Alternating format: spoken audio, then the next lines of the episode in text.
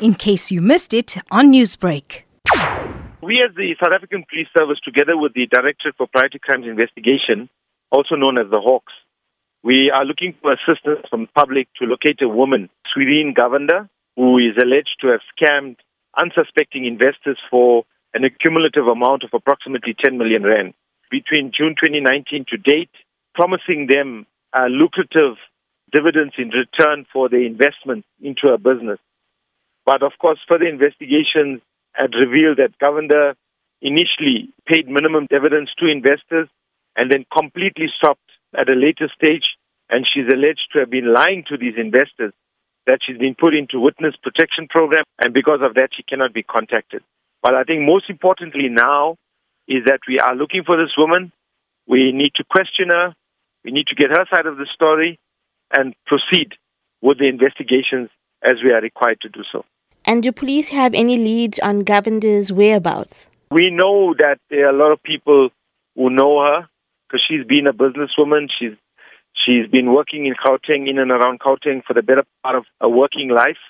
We know that somebody somewhere somehow knows her whereabouts, and we're asking people to please come forward and reveal her location to us. Or if she's listening to this, she's requested to to go to a nearest police station or make contact with the Captain John Marepa on 082 822 6351. He is currently the investigating officer of these cases, and it would be in her best interest to make contact with the investigating officer. And we know that there are people out there that know where she is, and we have said in our statement that anybody is found to be harboring uh. Swereen Govender must know that they will be committing a criminal offense.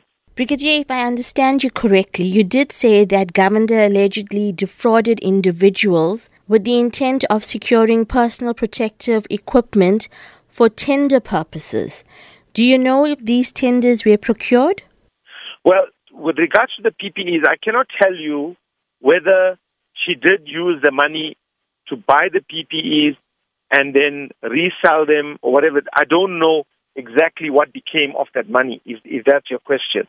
Uh, we will be able to establish this once we speak to uh, Ms. Maswiri Govender to find out exactly where the money is, what has been done with the money, and so forth.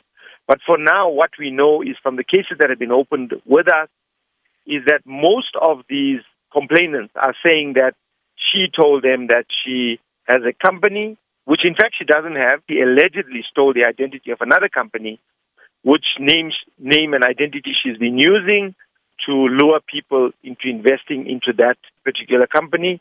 Newsbreak, Lotus FM, powered by SABC News.